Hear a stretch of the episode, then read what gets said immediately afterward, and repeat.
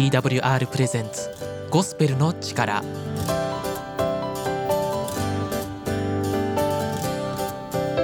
皆さんいかがお過ごしでしょうか？TWR がお送りするゴスペルの力のお時間です。本日は TWR の鈴木が番組をお送りしていきます。ゴスペルの力では皆様からのご感想や一言をお待ちしています。Twitter ハッシュタグゴスペルの力。ハッシュタグゴスペルの力でぜひつぶやいてください。たくさんのお声をお待ちしてます。今月4月からですねゴスペルの力ですが週1回の放送となりました。地域によっては週に1回2回放送や、えー、多いところでは週に5回放送しているところも実はあったのですが本日から、えー、全国週1回放送に統一されました。今喋っている私鈴木の声、えー、初めましての方もおられれば聞いたことあるなという方もおられると思います。皆さんどうでしょうか？初めましての方は初めまして鈴木です。改めて今日はですねせっかくなので自己紹介させていただきたいと思います。私鈴木はですねゴスペルの力を制作している、えスタッフの一人です。今パーソナリティとしてこのように喋ってもいるんですけど編集したりとかあと BGM を作ったりとか制作が主な仕事なんですね。なので自分で喋って自分で編集してというちょっと珍しいことをしているんじゃないでしょうか。まあ制作がね主な仕事なのでこのトークについてはほんと半人前なので温かく見守っていや聞いていただけると幸いです、えー、生まれは北陸の石川県で名古屋で音楽を学んだんですね。そして卒業して現在は埼玉県に住んでいます。現在埼玉在住ということでどうしてもですね最初に喋る時このトークで関東のこととかを話題にしがちなんですが今皆さんが聞いている地元のことを知りたいので是非たくさん教えてくださると嬉しいです。そしてゴスペルの力はですね生放送ではないのでリアルタイムでねお便りを読んだりすることがちょっとなかなか難しいんですよね。でもリスナーの皆さんと積極的に交流したいので私鈴木個人の Twitter でいろいろやり取りをできたらなと思っています。カタカナで鈴木そしてアットマーク TWR ゴスペルの力で検索してぜひフォローをお願いします。ちなみに今収録しているのは3月22日の午前ということで、えー、皆さんこの日は何の日か覚えてるでしょうか？そうです。WBC の決勝戦が今まさに行われています。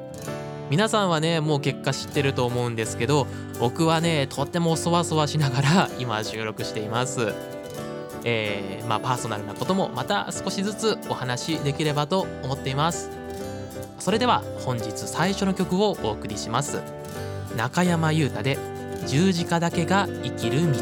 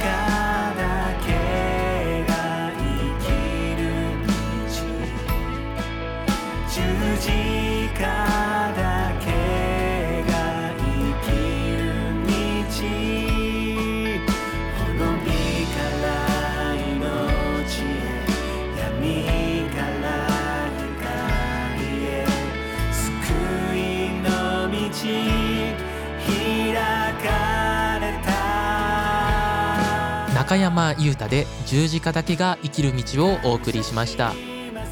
十字架だけが生きる道ってどう思われましたか？一体どういう意味って思った方もおられるのではないでしょうか？クリスチャンじゃないとここら辺のね表現とか言い方ってちょっと分かりにくいものたくさんあるんですよね。イエス・キリストが生まれたのは聖書によると十字架にかかるために生まれたと言ってるんですね。えー、十字架にかかるために生まれるって何それって言葉が、まあ、出てきちゃうんですけど十字架にかかって人類の罪を背負うためにお生まれになった。そしてクリスチャンはそのイエス・キリストの生き方に倣って模範として生きるんだという人たちなんですよ。なのでこの曲のタイトルにもなってる、えー十字架だけが生きる道。イエス・キリストの道は十字架の道だった。だから十字架だけが生きる道と歌っていたんですね。曲へのご感想は「ハッシュタグゴスペルの力」でぜひつぶやいてください。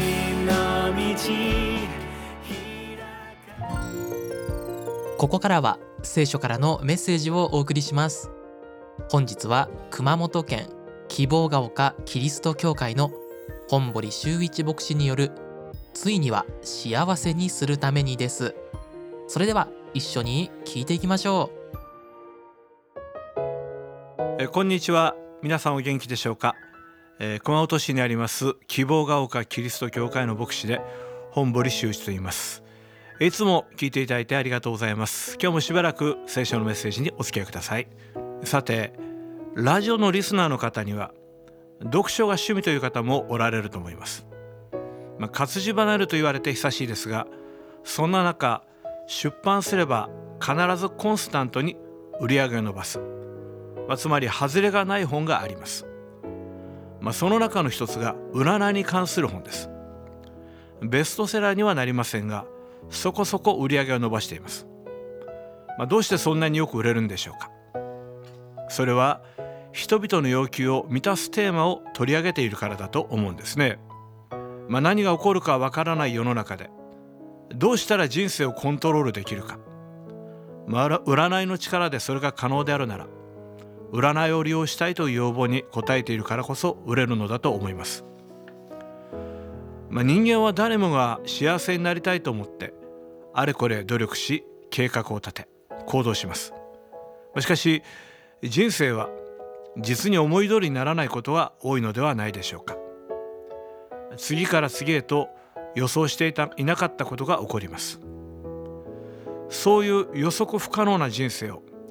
占いの力で操作することができたらきっと幸せになる。と考える方が多いんだと思います。ましかし本当の幸せはこの人生観からは決して生まれてくることはないと聖書は語ります。今から3500年ほど前荒野を40年間さまよった。イスラエルの人々に対して神はこのように語られました。主はあなたをエジプトの地奴隷の家から連れ出し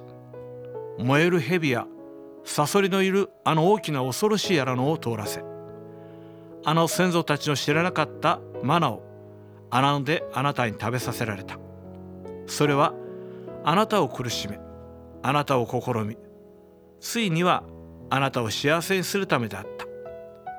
あなたの神主を心に据えなさい。ま人生の中にはがっかりすることや苦しいこと予定外のことが次々と降りかかってきます。まるで危険な荒野を旅するようなものです。しかしそういう工程を通った理由があるのだと聖書は言うのです。それはついには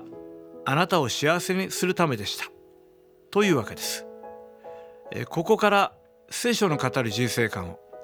3つのポイントで考えてみましょう。第一に人生は神があなたをついには幸せにするために与えられている機会だということです。ついにはというのは最終的にはという意味です。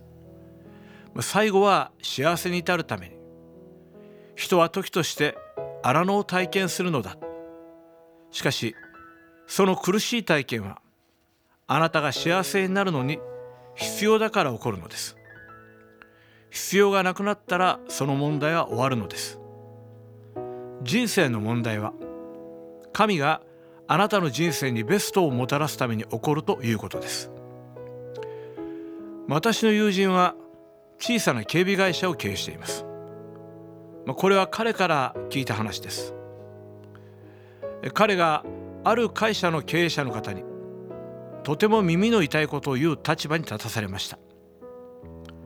それをその経営者に告げるのはとても辛いことだったらしいのです。と言いますのは今まで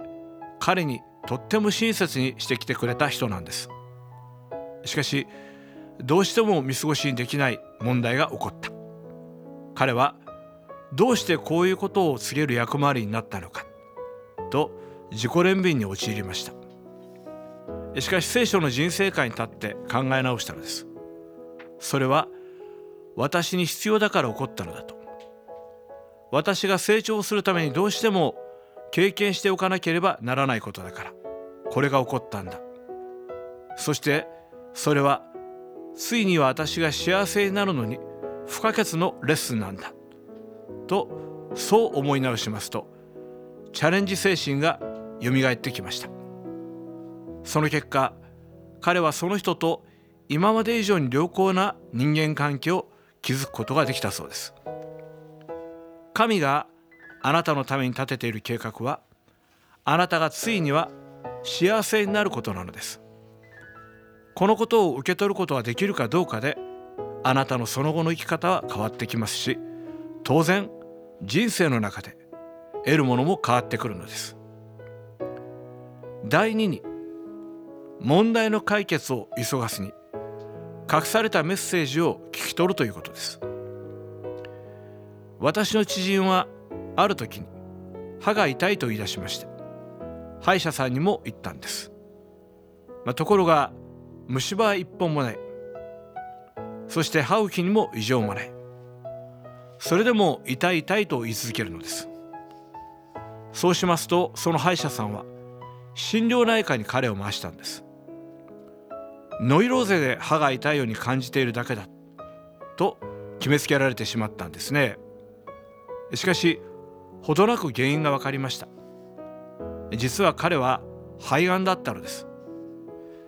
まあ、どうして肺の病気で歯が痛むのか私にはよく分かりません。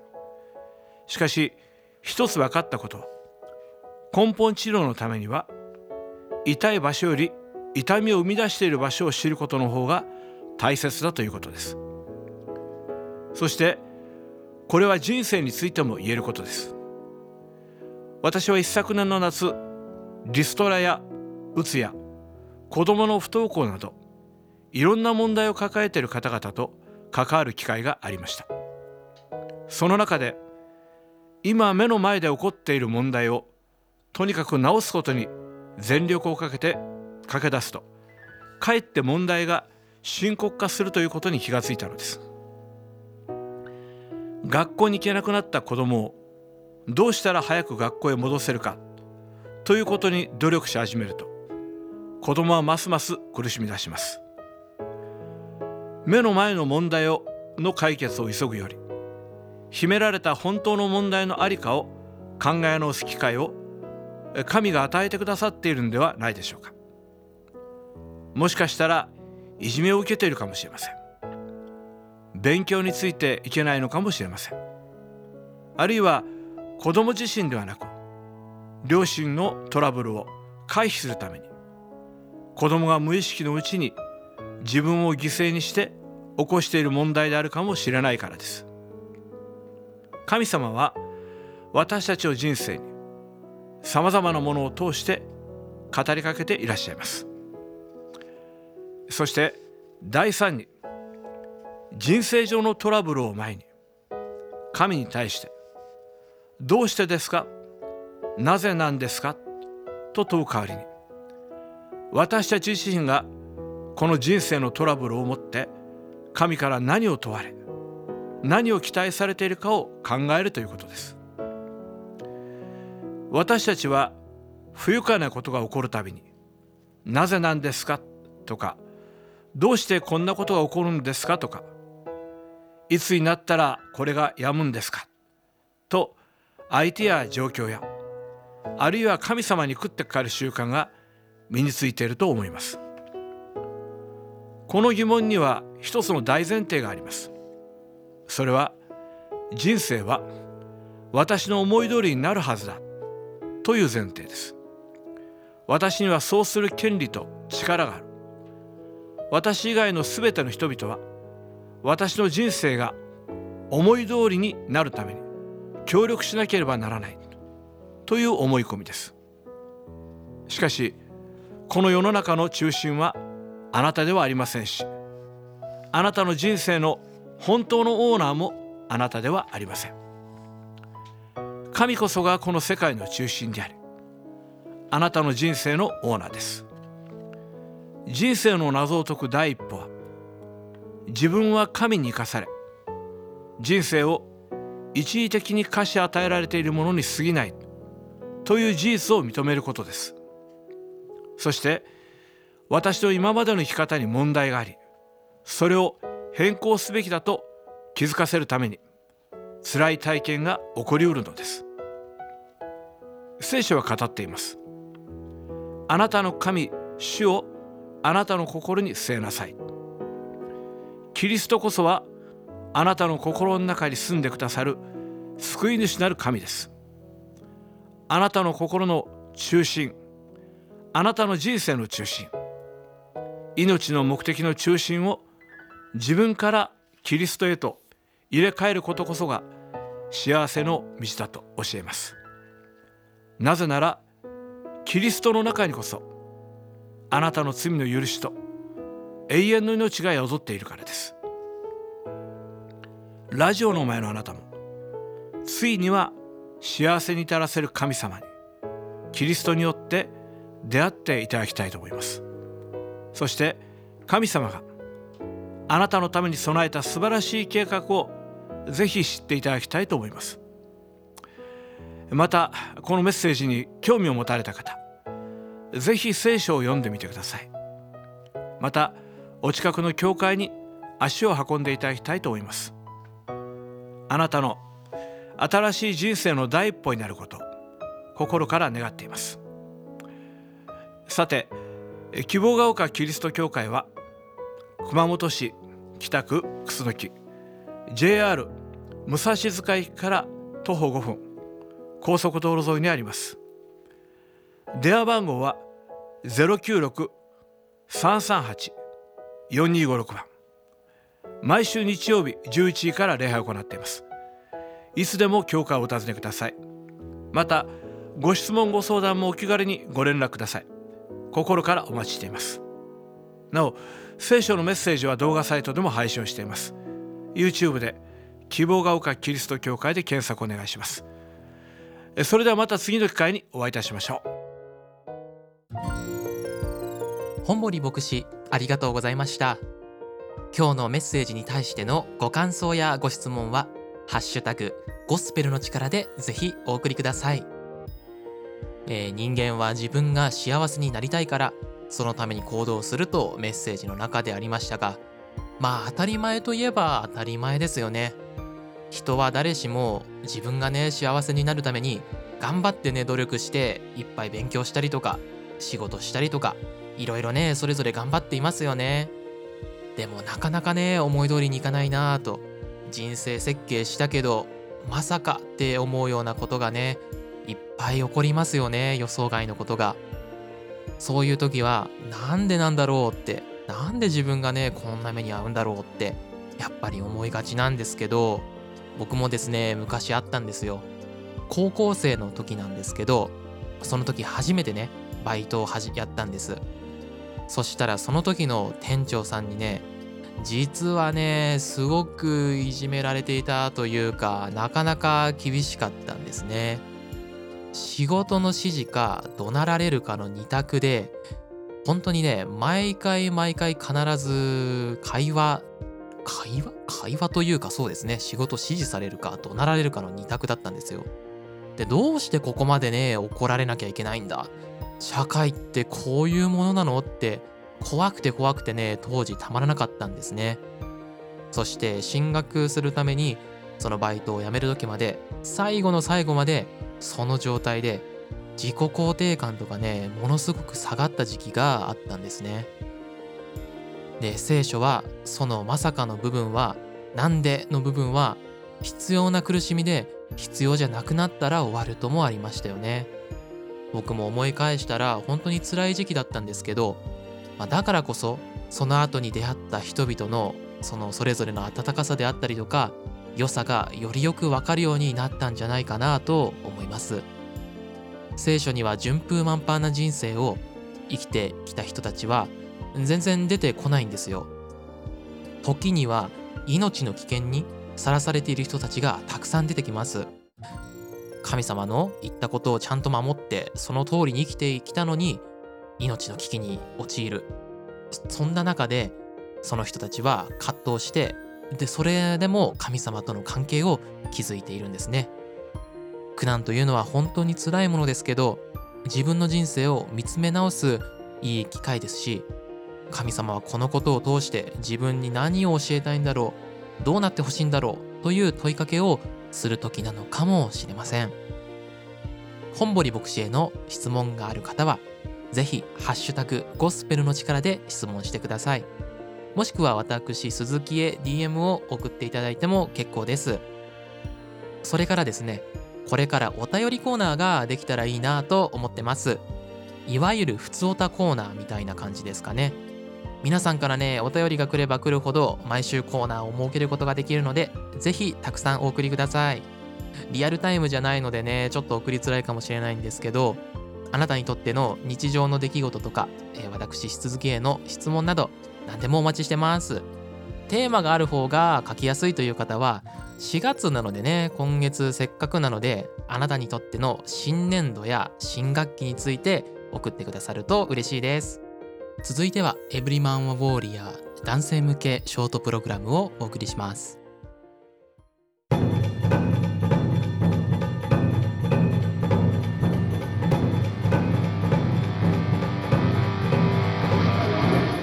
ロニー・バーガーがお送りする「エブリマン・ア・ウォーリアー」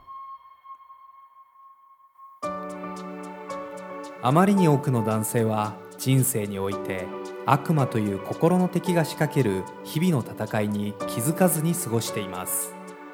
悪魔は実在していて男性が神様に作られた本当の姿になることを憎んでいます。悪魔は私たちが失敗して神の栄光を表す証を失うことを切に願っています。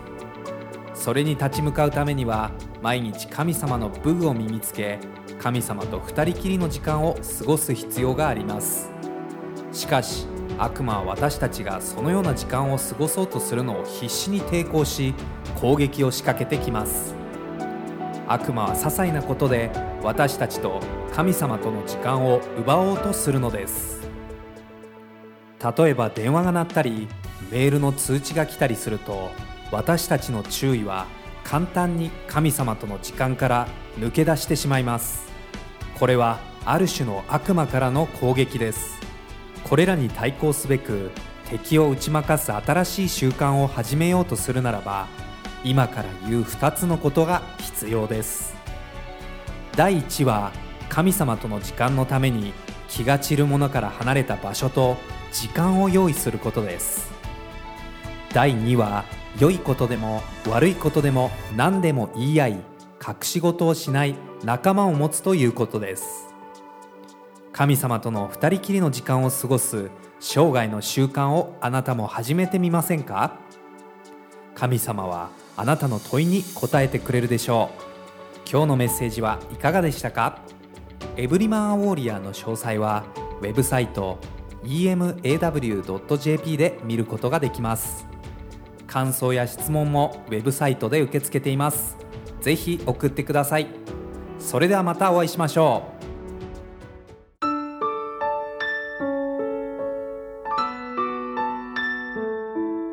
あっという間ですがもうそろそろお別れのお時間が近づいてきました。本日のゴスペルの力の放送はいかがでしたでしょうか？新年度第1回目のゴスペルの力でありこれからね毎週パーソナリティを僕が務めるということで少し緊張しています。応援のほど皆様よろしくお願いします。